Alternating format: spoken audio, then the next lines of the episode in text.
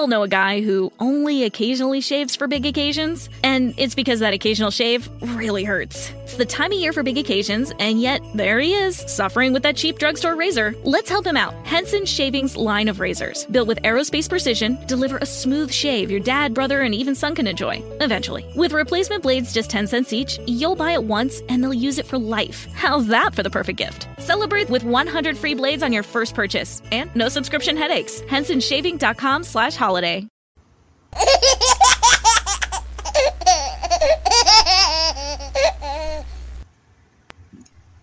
Hello, everybody. Welcome to Body of Christ Real Talk.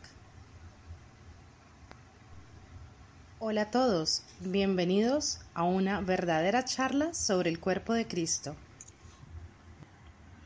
Well, well, well, hello everyone. Welcome, welcome, welcome to Body of Christ Real Talk. Hey!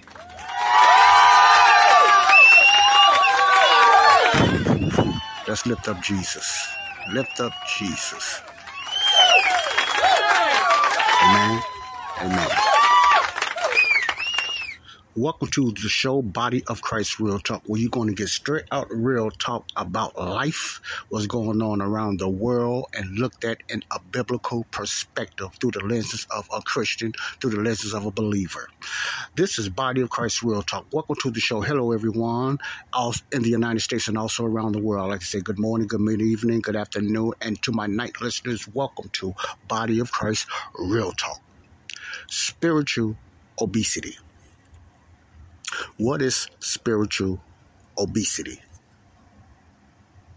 You ever wondered, as a believer, now I'm going to talk to the believer and the unsaved, the saved and unsaved, of what is the doctrine of Christ? What is the gospel of your salvation? What is, how should a believer, according to a believer himself, and according to the world, if you're listening to me, what is your take, or what is your uh, your take on how a believer should be walking, or should be living, or should be teaching? You ever thought about those things? What is a real Christian? What must man, a man and woman do to be saved? And what is the gospel? Another question I'm sure a lot of people ask what is the gospel of salvation and why? Listen to the why. Why are there so many churches? In other words, why are there so many denominations? That's a lot of questions that many unbelievers ask and believers might be curious about. Now, some believers may think that every denomination is the church. Yes, believe it or not, many believers believe every denomination, which we call, or the world call Christendom, or Christianity, or the church in itself, you know, uh, are all believers in this one church. They don't look at it separately of different churches, or which I mean by church buildings. Uh, many believers and unbelievers traditionally have been uh, led to believe that the church is anybody that believes in Jesus Christ and anybody believes in the doctrine of Jesus Christ, how he died on the cross and believing who he was and etc. etc. And stuff like that. So you have many beliefs according to that uh, tradition has to do with Jesus. Uh, Christianity falls on the name of Jesus. The majority of Christianity falls on the name of Jesus, what you believe about Jesus, of what he done and who he was. See, that's the uh, and I said it I said it uh, separately like that because that's the belief of the majority of Christendom. They believe salvation is who uh, in three ways. The church look at the gospel of salvation on how to be saved. And I'm not talking about the confessions of salvation, but how to be saved.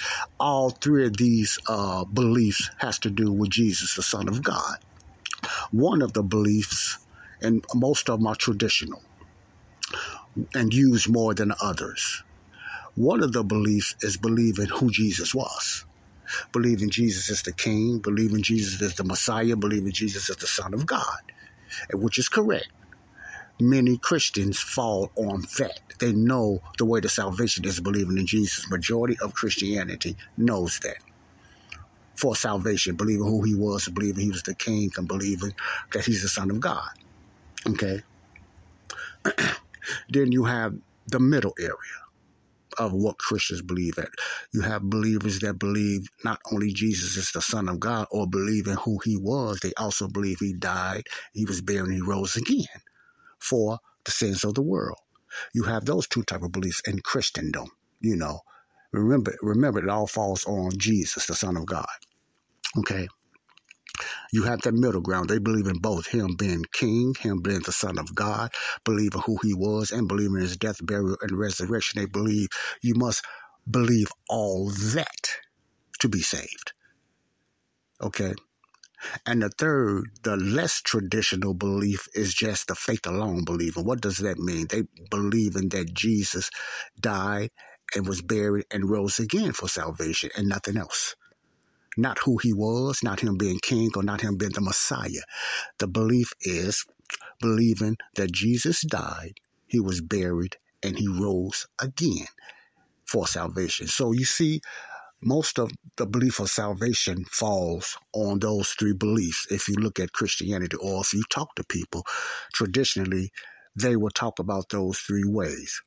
The majority of the people, and it has been proven, even through surveys, you can survey this yourself. The majority of the believer, believers believe in the one, the first and second one I mentioned, believe in who Jesus was and believe in who Jesus was and he died for our sins. See? But also, what comes with those is usually conditions. You know, confessing your sins.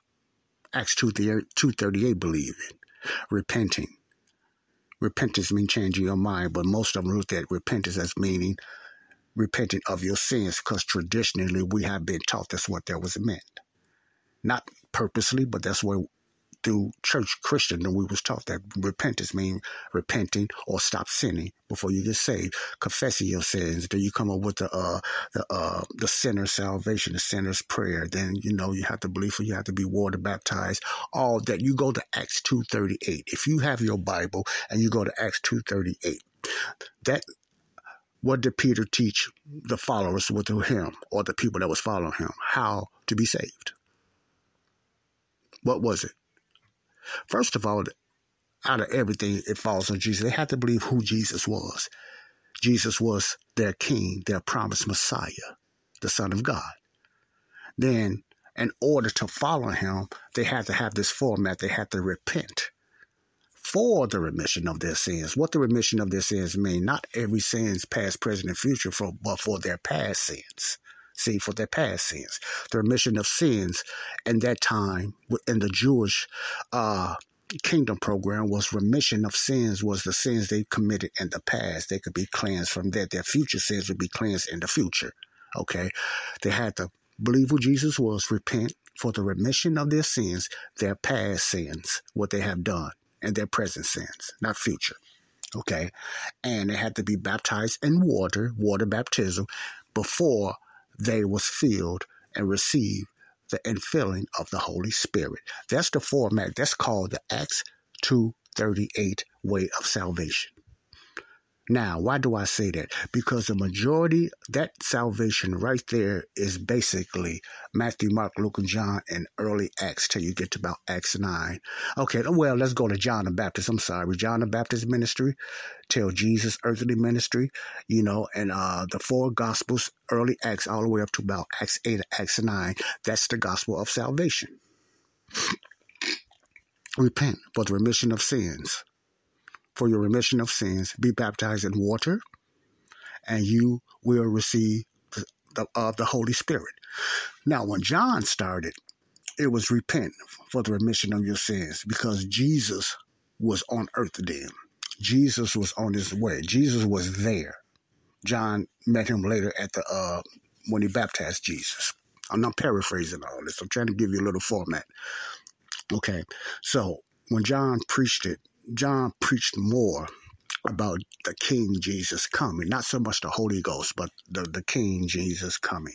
Jesus got more into the fullness of that. He started mentioning the Holy Spirit and telling them to be prepared and get prepared for the Comforter. The Jewish people to get prepared for their Comforter. The Comforter in the King James Bible means the Holy Spirit, the upcoming, the, the, uh, the, uh, the coming of the Holy Spirit, you know that was coming, future tense. But they had to believe and they had to get prepared. That happened at the day of Pentecost, Acts 2, the day of Pentecost. Penta means 50th, okay? It, it happens every 50 uh, weeks or whatever like that, the day of Pentecost, okay? So that at that day, that was fulfilled. The Holy Spirit came down after the death of Jesus. So the Holy Spirit power was fulfilled, but the same message went on through early Acts all the way till you get about Acts, Acts 9. Then the transition took over and went into the ministry of the Apostle Paul, another gospel. But before the Apostle Paul, the gospel was Acts 2.38 type of gospel. Repent, be baptized in water, and, re- and you will receive the Holy Spirit. Now, why is I'm saying that? Because the majority of the churches today go by that format they believe in the kingdom way of salvation. Okay. Now, I wanted to just get that broken down right there. The majority of the churches, the majority of the denominations believe in that format for salvation. And then they come ways to do that. They, you know, you got the confession of sins. You have to, some believe you still have to be baptized in water. Some believe in the man-made traditional sinner's prayer and different things like that. Which majority of the time, the sinner's prayer, none of that is in the Bible. That's a traditional man way, man-made confession of trying to be saved. It all has to do with you and I doing something. Listen to what I said. The uh, the way to be saved today basically even though they might know it's faith alone, they still will put a little, little niche on something that me and you have to do. Mainly remission, confessing our sins or something like that, you know, or, you know, confessing to God that we are sinners and repenting of our sins. The majority of the churches still teach the Acts 238 way. Okay, you got that right. Okay, the majority of the church, maybe even your church. Okay. All right. Now, spiritual obesity. Now, when I started off early, let me give you just a little bit, little run through because I'm trying not to keep this over an hour. I'm trying to go right through it. I gave you a, a, a traditional look at Christendom after the death of the after the death of the apostles. See, do not. I, I, it's a kind of a gray area, but I gave you a traditional look of the Christianity after the death of the apostles. Because remember I said God did not stop right there. The church is still going on today. He didn't stop when the Bible was finished. In other words, God's word continued even until today. So it didn't stop at the end of the of the apostles. It went through other men and women of God through centuries, mainly men of God through the centuries and centuries and centuries even today. So I gave you a traditional background on that. If you want to know more and get into more into that, if you knew, you would just have to go to the first segment of uh, spiritual obesity, and I'm gonna uh, give you which one to start on when I get through with this, so you can know where to go and everything like that. Or I'll put it in the outline so you'll know where to start. These for the ones that's uh uh, want to catch up on everything. The only way you can catch up is to go back to the first show that I have done, the first program that I've done. And then, you know, this is the eighth program. So you have to look at the previous seven programs to catch up. You will have to do that. You have to do your homework and do that yourself because I don't have time to go through all of them. Okay, so you will have to do that yourself. But I, I ran through traditions. I ran through, you know, denominationalism. What was the start of denominationalism? You know, with a Martin Luther and the Catholic Church and different things, etc., etc. I ran through all that. But you have to go back and check it out on the previous seven podcasts if you want to catch up on things. Okay. Now, what I want to get in today, and today spiritual obesity, is the covenant, the law covenants. Now there was God done many covenants with Abraham and uh, uh, you know David and uh, Abraham. I mean uh, Noah and stuff like that. But I'm talking about the the law, the covenant laws. The Israel laws those are the covenants I'm talking about. I want to just go go through that right quick. Then I'm going to end it because I want the last few. I'm gonna try to make it two, ten programs, and I try I want to make it very simple and understandable, so men and women of God can understand what's going on with the covenants. Why? What do I mean by the covenant? You know, the covenant is the law. Many people call it the Testament. They use it interchangeably. Just said the New Covenant, New Test. I mean Old Covenant, Old Testament, New Covenant, New Testament. When you buy a Bible today, the majority of your Bible, all your Bible is going to start off this way. Genesis is considered the Old Testament all the way through Matthew. Most Bibles traditionally it has been printed that way. Genesis to Matthew is considered the New Testament because when you open, I consider the Old Testament until you get to Matthew. Because when you open up your Bible, now I have a Bible right here. Okay, let me see what, and I have a King James Bible. Now, what does it say? When I open up my Bible, what does it say? The Old Testament. See, look at your Bible. If you have your Bible with you, you open up your Bible, no matter what version you have. Hopefully, it's the King James, but just I'm just get along, and whatever Bible you have, I'm not going to get into that. But just on that first page, what do you see? Old Testament. What do you see after the Old Testament? If it's the same, you see Genesis, right? You see the book of Genesis. Okay.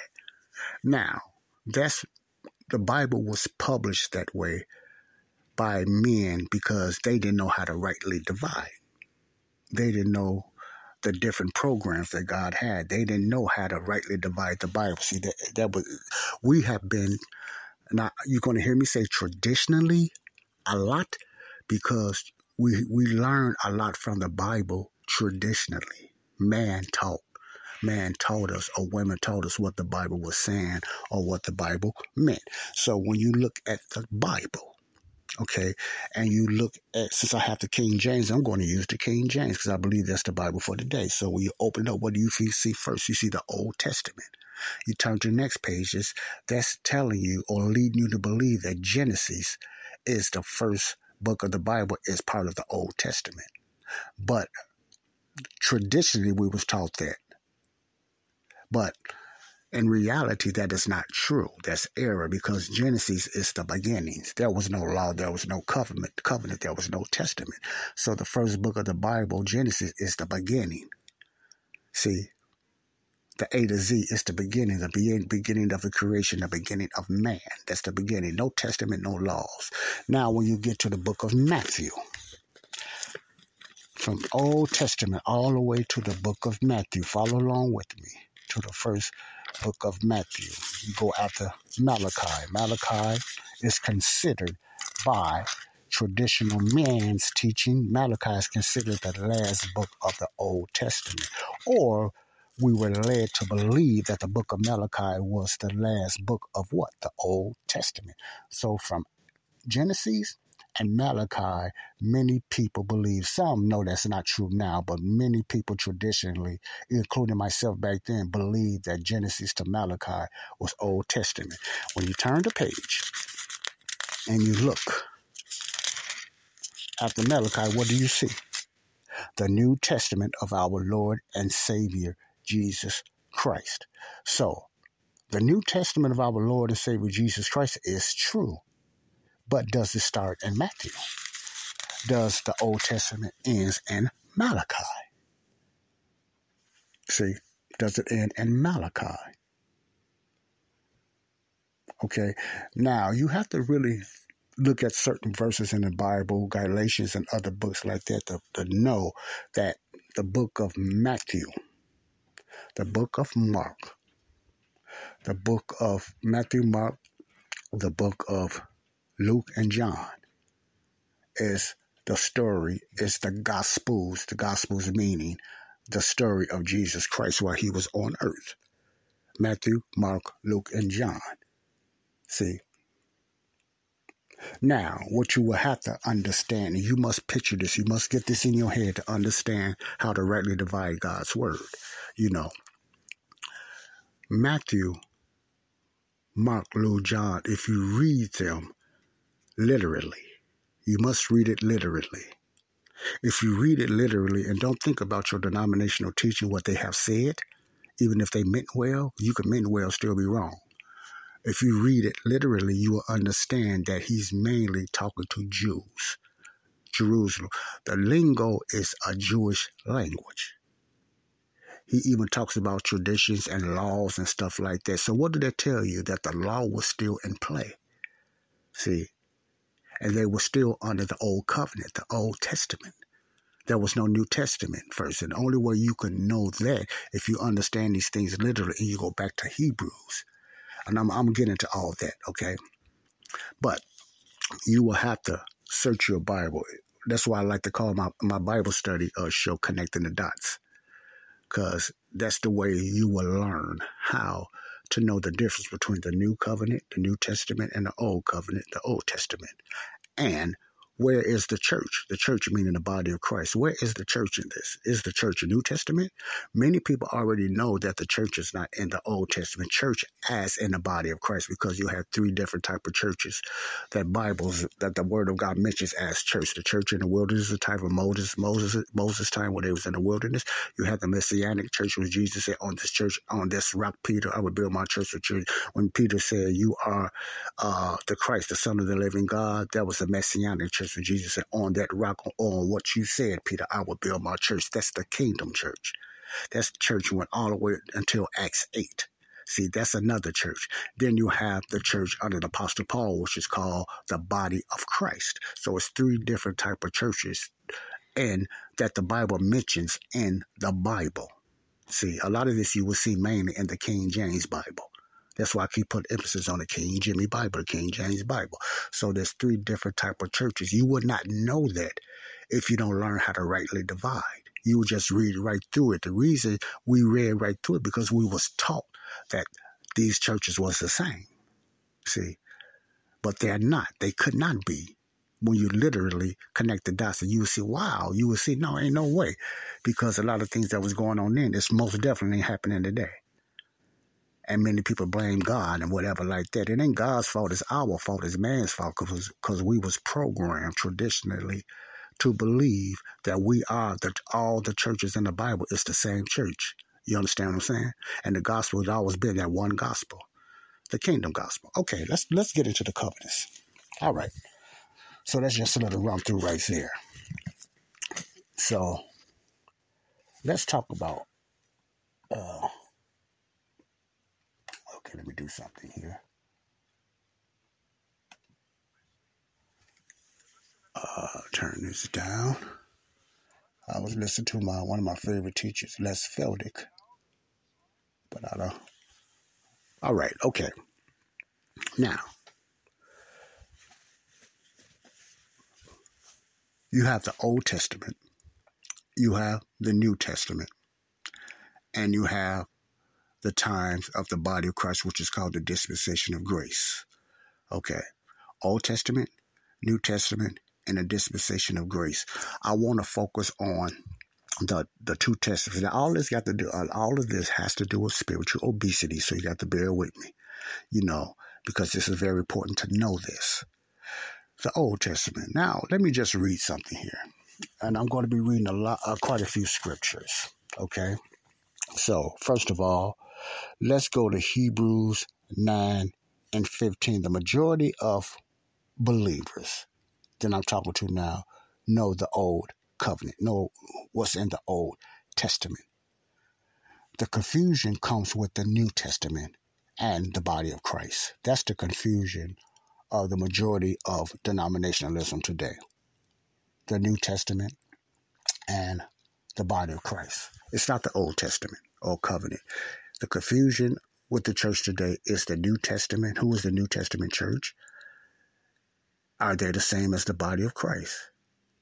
What what's the difference or are they the same? See, that's the confusion of the church today, and it don't have to be if we read our Bible rightly divided. And let's get into the New Testament's future. Now, uh, in, in other words, now remember, as long as Jesus was on earth, that's considered Old Testament. It's not until he dies when it starts the New Testament.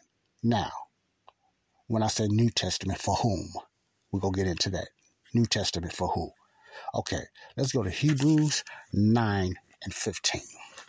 Now, bear with me.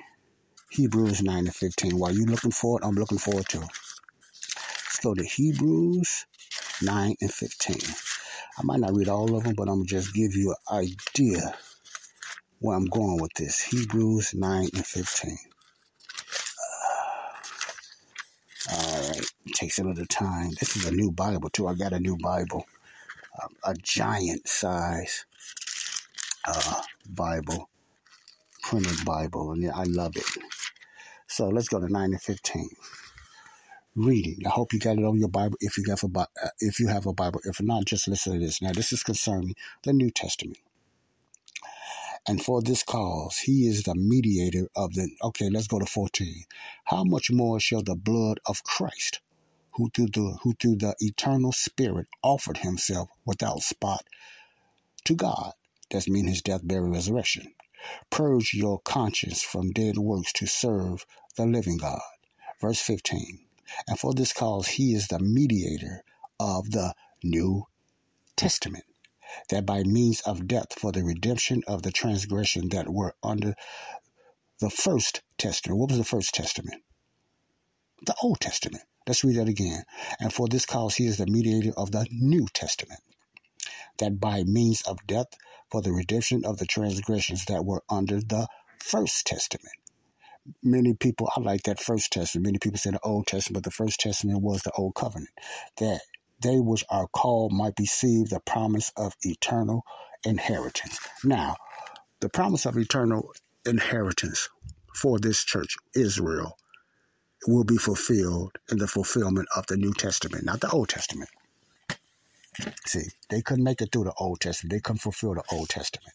See, okay. So remember, remember, we talk about future tense. This is Hebrews getting them prepared for uh, the New Testament, the New Covenant the laws that would be written in their hearts. So this is talking about the New Testament. Let's go to 8, 6 to 13.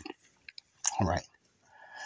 This is Hebrews 8 and 6. But now hath he obtained a more excellent ministry, by how much also he is the mediator of a better covenant, which was established upon better promises. Now, the first thing you want to understand what is that better covenant? And, uh, and what is the better promises? The New Testament. See, this is just foretelling the New Testament and the people they're talking to in Hebrews. Now, you got to understand the book of Hebrews means what? Hebrews. Hebrews are Jews. It's not talking to the body of Christ, it's not talking to no Gentiles. This is a Hebrew letter for who? The Hebrews, the Jews. Okay?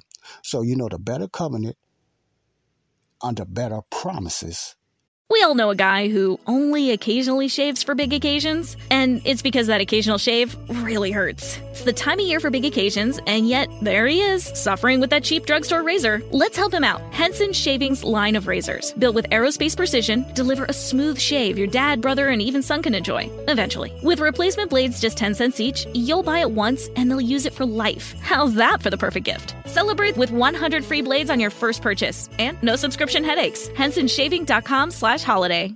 It's time to get your checking account to zero with free checking from PenFed. That's zero ATM fees, zero balance requirements, and zero time spent waiting for your paycheck to direct deposit because you can receive it up to two days early. Open your account with just $25 and see how big zero can be. Apply online today at PenFed.org slash free checking. Early direct deposit eligibility may vary between pay periods and timing of payer's funding. To receive any advertised product, you must become a member of PenFed, insured by NCUA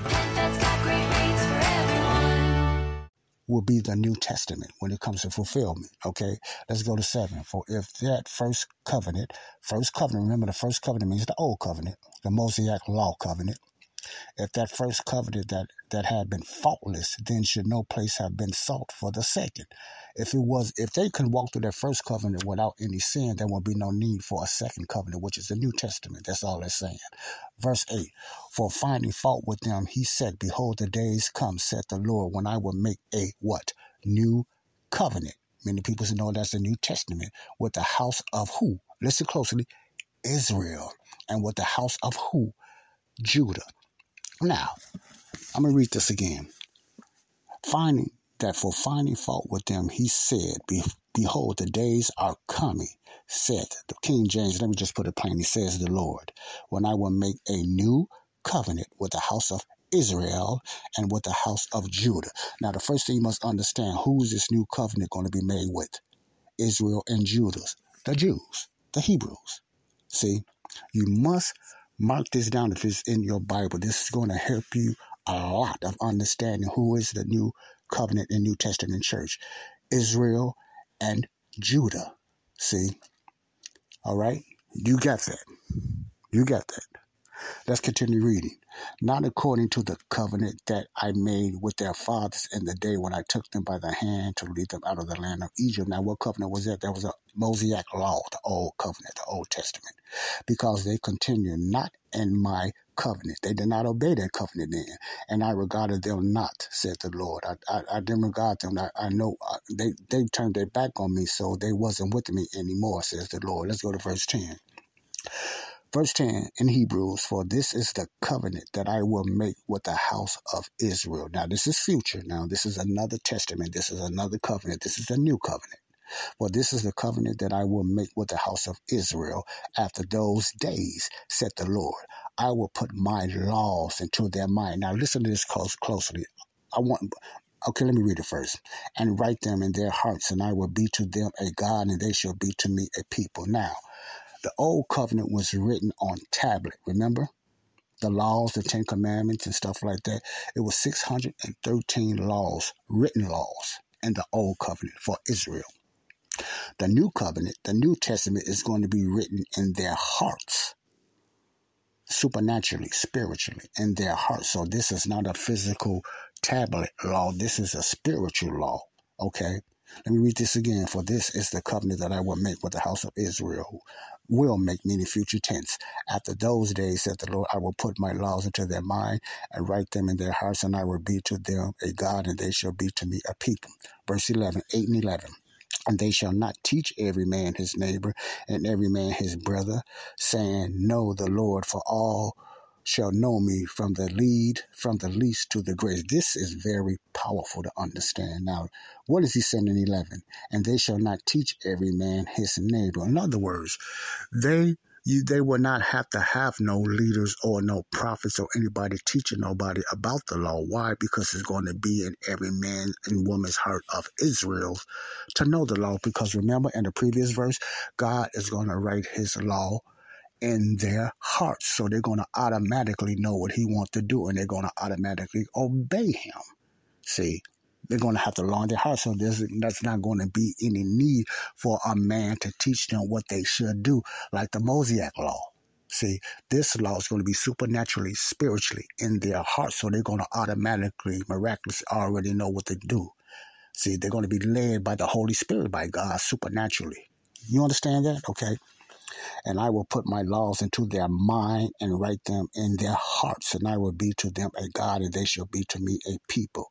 And they, verse 11, and they shall not teach every man his neighbor and every man his brother, saying, Know the Lord, for all shall know me from the least to the greatest. There's no going to be no no reason for them to say, You must know the Lord this way. This is what you must follow, because they're going to already know already in their hearts, because God put it in their minds and head.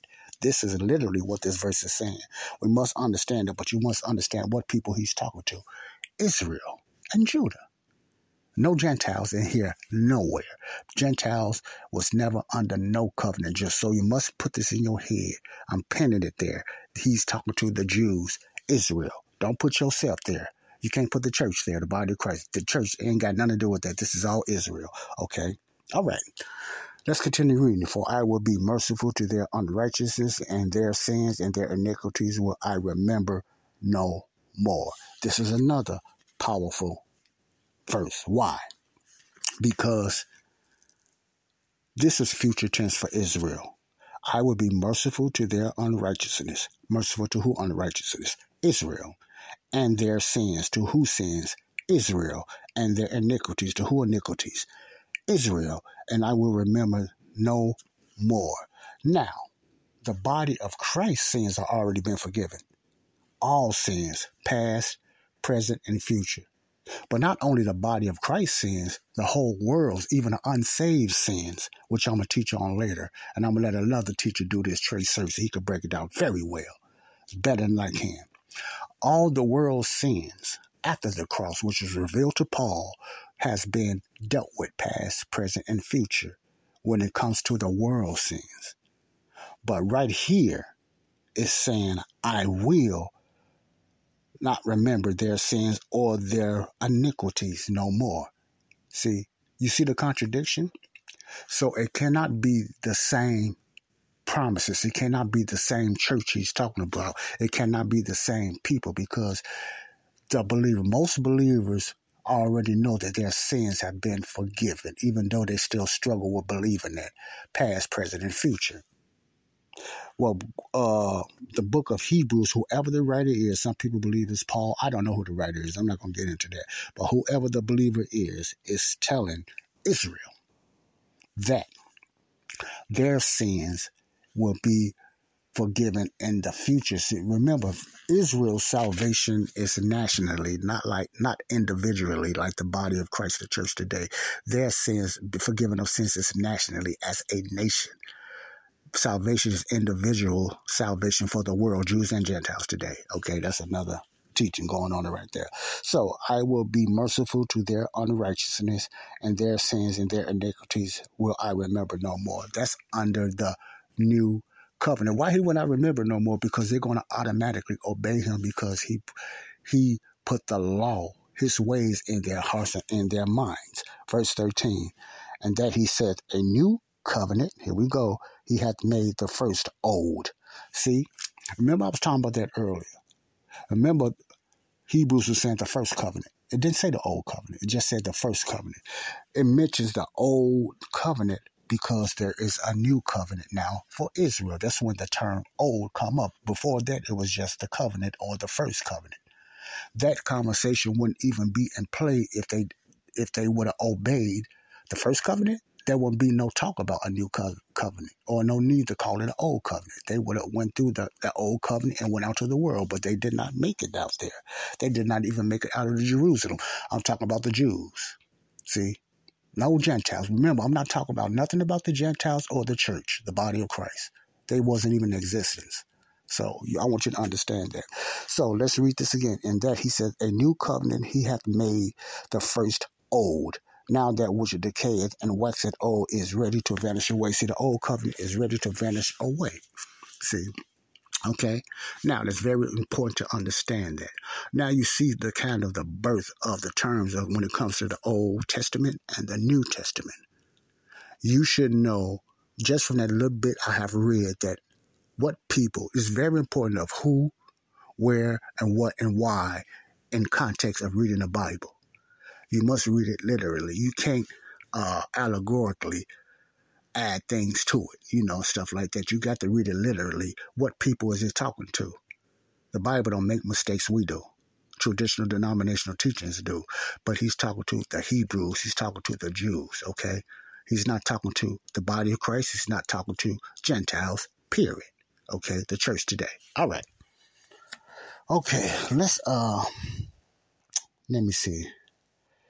Let's go to a few more. For a matter of fact, Let's go to Galatians 3 and 17. Let's go to Paul's letters. Galatians 3 and 17. And read that. Galatians 3 and 17. I told you I'll be going through a lot of scriptures. This is very important. I usually don't do Bible study on body of Christ real talk, but trying to do this teaching on spiritual obesity, I want uh, people to understand the saved and the unsaved of the differences why why the church is so overweight spiritually and so caught up in traditions. That's not for us today. Okay. 3 and 17 reads like this. Let me see. Galatians 3 and 17. Let's start at 16. Now to Abraham did his seed where the promises made. Now, seed singular mean Jesus. When you see seed uh, singular in the King James Bible, that seed is singular. It's meaning Jesus. It's meaning the coming Messiah. It's not talking about plural many. It's talking about the seed, which is Jesus. So you must understand that. 16. Now to Abraham and his seed were the promises made. He said to not. It could the seed could also mean Israel but you, I believe particularly uh, it's talking about Jesus. He said, not unto seeds as of many, but as of one, and to thy seed, which is Christ. So, yeah, he is talking about Christ.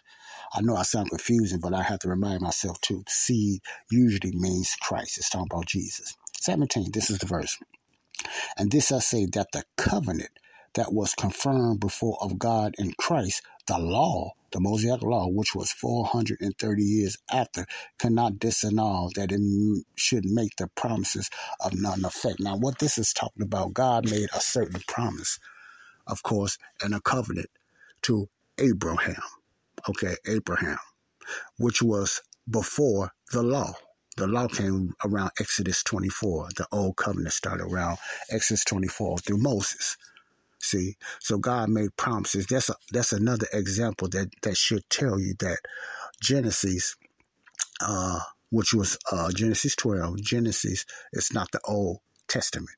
The Old Covenant didn't come into existence until uh, Mosaic, the Moses Law, which was Exodus 24. So from Genesis until then, uh, starting about Genesis 12, Abram, there was covenants and promises made, not the law, because the law wasn't in existence then, you know. And then when it came to Exodus, you know, 24, you start from 19 to 24, 24, that's when the law came to existence. So in reality, and the right way to look at the Bible when you want to look at the Old Covenant is starting in Exodus 24, not Genesis. Genesis is just the beginning. Exodus, the law starts in the Old Testament. Old Covenant starts in Exodus 24. Please write this down. This is very important. If you want to know your Bible, please write these things down. Okay? All right. Okay. All right. Let's go to Exodus 19. Exodus 19. Let's go back to the Old Testament. Actually, it was before it was going into the Old Testament because remember I said the Old Testament started somewhat in Exodus 24.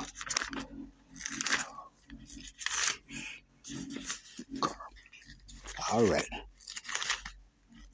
Oh, people with their noisy music. Sound like garbage. And I can't believe I used to like this stuff. Oh my God, garbage. garbage. Excuse me. Let me keep reading. All right, uh, Exodus 19. Let's start at 3. Okay, let's go here. Hope you got your Bibles. If not, please write these scriptures down. Exodus, Exodus 19 and 3. And Moses went up unto God, and the Lord called unto him, and out of the mountain, saying, Thus shalt thou say to the house of Jacob.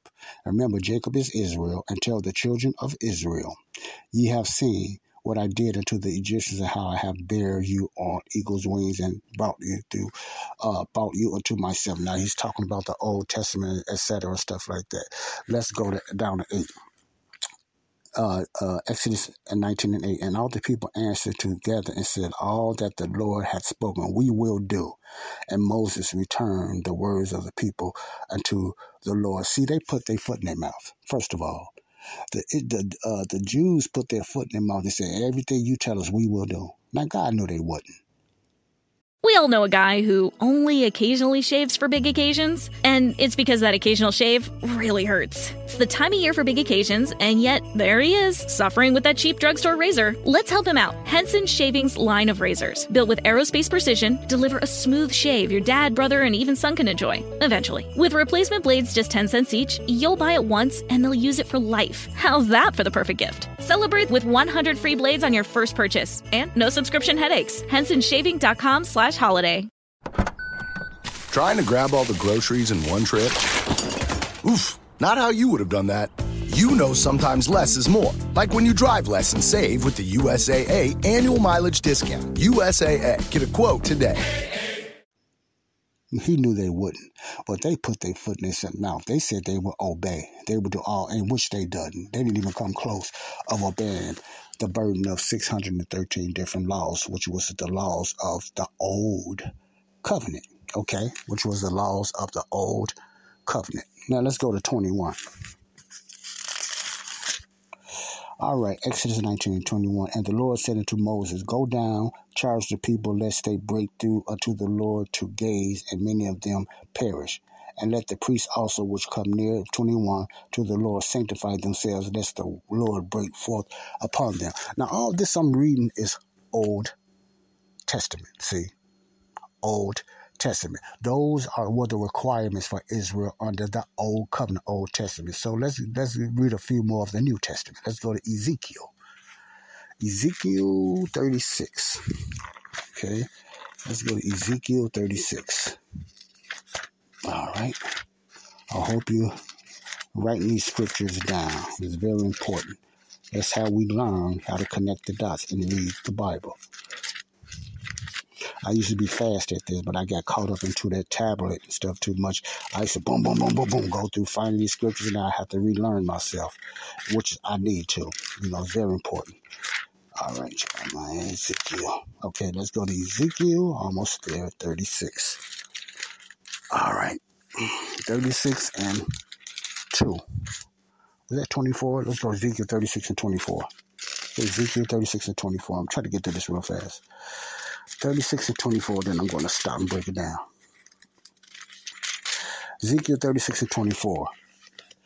For I will take you from among the heathen. Now he's talk he's going to talk about the future of the New Testament because he already knew they, they were going to go through the Old Testament. Ezekiel 36 and 24 reads, For I will take you from among the heathen. Now who is you? Remember, he's talking to Jews no Gentiles. This is all about Jews, nothing about Gentiles.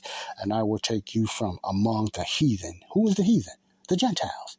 Now, how can he be talking about, how can he be talking about Gentiles for the New Covenant?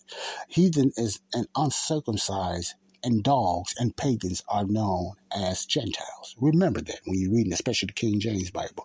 Heathen are Gentiles. For I will take you from among the heathen, the Gentiles, and gather you out of all countries, and will bring you into your own land. Okay? Now, that's very important. Let's go to 26. A new heart also will I give you. Remember Hebrews? Listen to this. This is Ezekiel. A new heart also will I give you, and a new spirit will I put within you, and I will take away the stony heart out of your flesh, and I will give you a heart of flesh. That is the new covenant. See, I will. I will. See, it ain't you do this like the old covenant is I will. He's talking about the future kingdom, the future millennium kingdom. Well, when Christ is going to reign on earth for a thousand years and set up his kingdom for Israel and the other nations that's going to be left, that's it. That will be the fulfillment of the New Testament. Israel.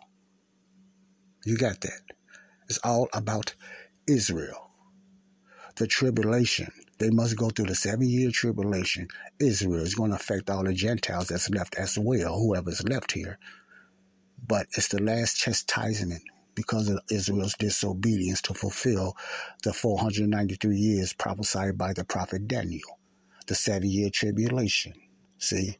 Then the millennial kingdom will be set up. All the witnesses, and then uh, the 144,000, which is 12,000 Jews from each from the 12 tribes of Israel. 12,000 Jews would be from the 12 tribes of Israel. No Gentiles. 12 tribes is Israel. No Gentiles. No body of Christ. No church. It's Israel. Okay. All right. Okay, just for that little reading, you can go to Jeremiah, write these scriptures down 31 and 33. You can also go to Deuteronomy 1 and 9, dealing with the future new covenant for Israel. Write these scriptures down because I don't have time to read. I'm trying to get through this. Jeremiah 31 and 33, Deuteronomy 31 to 9. Let me just write all these scriptures down. Exodus 19, 3, 8 to 21, talk about the old covenant. Ezekiel 36, 24, and 26. Write these down, please. Talking about the new covenant, the future new covenant for Israel. Jeremiah 31, 31 and 32, talking about the future covenant for Israel, new covenant. Jeremiah 31 and 33, same, new covenant, you know, all right. Jeremiah 31, I mean, uh, the second giving of the law, which Deuteronomy means just a second giving of the law. Deuteronomy 30 and 1 and 9 is also dealing with the new covenant stuff like that. Hebrews 9 and 15 talks about the new covenant. Hebrews 8, 6, and 13 talks about the new covenant. Okay? All right. Okay. Write those verses down. Let's not just go over this lesson again and you will get that out of there. So you have some type of idea about the old and new covenant. Now let's break down the differences between what I mentioned earlier Old Testament, New Testament, and the dispensation of grace, which is the, the church today, the body of Christ. So let me explain these three different programs and listen closely. Then I'm going to end it. And then the next time I'm going to get into signs and wonders. And I'm going to try to conclude it to break down spiritual obesity, why we, in, we caught up in traditions and stuff. All right. First of all, let's look at the Old Testament. The Old Testament, as you should have known from that little breakdown I've done, is what people? Israel. Let's talk to Israel. You already know that. Most churches know that. They were under a covenant. Requirements was good works. They had to go by the law. They had to obey the law. The conclusion is the Old Testament is for Israel. You ought to know that. Okay? Now let's look at what about the New Testament, the new church, the new, I mean, the new covenant? Who therefore? Okay? From that little bit I just gave you, and there's many more in the Bible. I just didn't put all the scriptures in there. You know, there's many more proving who the new covenant is for. It's very easy. It's very simple. It's nothing hard. Okay, let's do this. The New Testament, listen closer, is for ding, Israel not the church, not the body of Christ. We're not the New Testament. We're we're not replacement Israel. Israel is Israel. Okay? The body of Christ, the church is the church. All right. So the new covenant is Israel with Christ, their king, and the Holy Spirit. Remember, I said the setup of the millennium kingdom, getting their heart, getting God's going to put his laws in their mind and put his laws in their hearts. But who are people? Israel. They are also under a covenant, which is a new covenant, Christ and graced. They will keep God's statute. How are they going to keep God's statute? They're going to automatically obey Him because what again? He's going to make His laws. He's going to put His laws and His mind and their heart, and then He's going to cause them to obey Him. Okay, they will have to believe by faith, and then salvation. Also, in the new covenant, God will write his laws, like I just said, in their hearts. So, who's the New Testament and New Covenant for? What people? Israel. So, the Old Testament, Old Covenant, New Testament, Old Covenant is Israel. It's not the church. It's not the body of Christ. It is the church, but it's the kingdom church, Israel, not the body of Christ. Now, let's look at let's let me get through this and I'm gonna get more into the next program of what what church we are under. See, it's very important to understand that. Now, grace, the dispensation of grace, which is the church today, the body of Christ. How? See, both covenants, one covenant, old covenant for Israel, they had to obey the law conditionally. They had to physically obey it. The new covenant, they will obey the law uh, naturally or supernaturally because God is going to write it in their hearts. See, it's still by faith though. See, everything is always by faith through the Bible. God does not move without faith, no matter what program that you're in. So the old covenant is conditions, but the new covenant is also conditions, but they will be supernaturally moved back, uh, you know, supernatural because God is going to put it in their, uh, their hearts and in their minds. So, you know, but it's still all about Christ. Christ is going to be fulfilled as Israel's king and Messiah at the thousand year millennial reign after the seven year tribulation period, after the body of Christ is gone. Okay? Now let's look at the church, the body of Christ. What is the criterion for the church today, which is us today? Believe in Christ alone. No laws, no covetous, no nothing. We must believe Christ alone, which many people know is by faith alone. We are saved by grace. By grace. Nothing else. Grace alone. Was also uh, in the body of Christ today. Christ as head of the body. Christ is the head of the body of Christ, not the king, not our Messiah like Israel. He is our head, our Lord and Savior when it comes to the church today, the body of Christ. See, all right? It will produce faith for salvation, faith alone. To be saved under this program, you must have faith alone, no conditions, no promises, no covenants. Faith alone, believing in what Jesus did, not who he was, what he did, death, burial, resurrection. We get sealed with the Holy Spirit at the day of conversion. Men and women today get sealed with the Holy Spirit at the day of conversion, believing faith alone, death, burial, resurrection. See? All right. All this is being fulfilled very simply And the conclusion is without the old and new covenant. So the conclusion of the New and Old Testament, the New Old Testament is Israel, past tense. The New Testament is Israel, future tense. You understand? Millennium Kingdom. The body of Christ, the mystery church was never prophesied. The mystery church is the church today.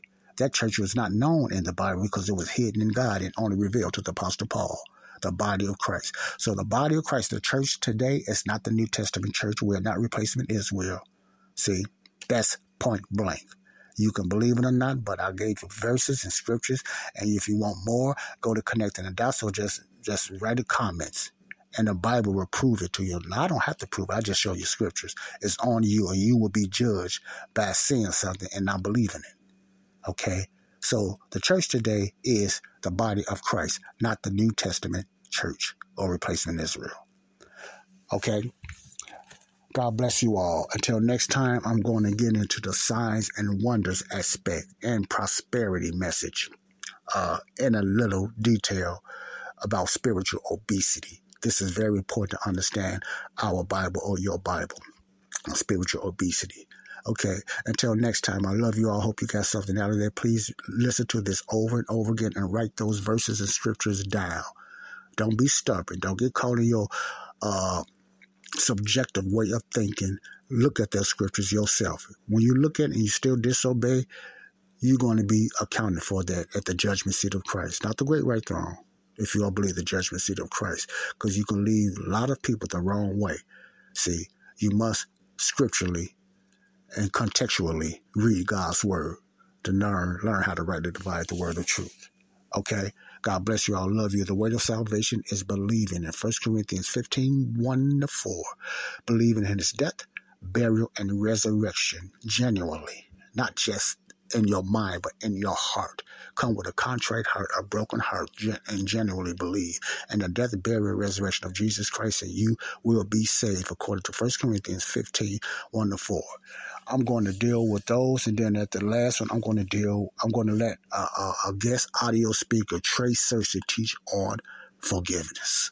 This is powerful about forgiveness. Is the world whole world forgiven?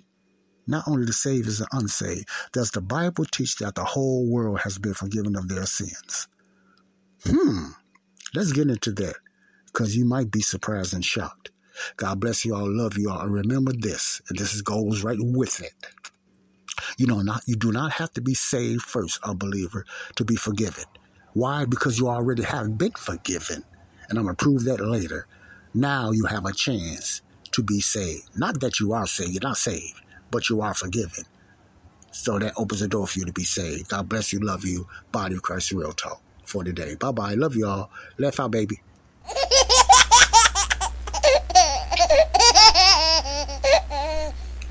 Peace out. Lo- love you all. Until next show, love you all. Bye bye. We all know a guy who only occasionally shaves for big occasions, and it's because that occasional shave really hurts. It's the time of year for big occasions, and yet there he is, suffering with that cheap drugstore razor. Let's help him out. Henson Shaving's line of razors, built with aerospace precision, deliver a smooth shave your dad, brother, and even son can enjoy, eventually. With replacement blades just 10 cents each, you'll buy it once and they'll use it for life. How's that for the perfect gift? Celebrate with 100 free blades on your first purchase, and no subscription headaches. HensonShaving.com slash holiday.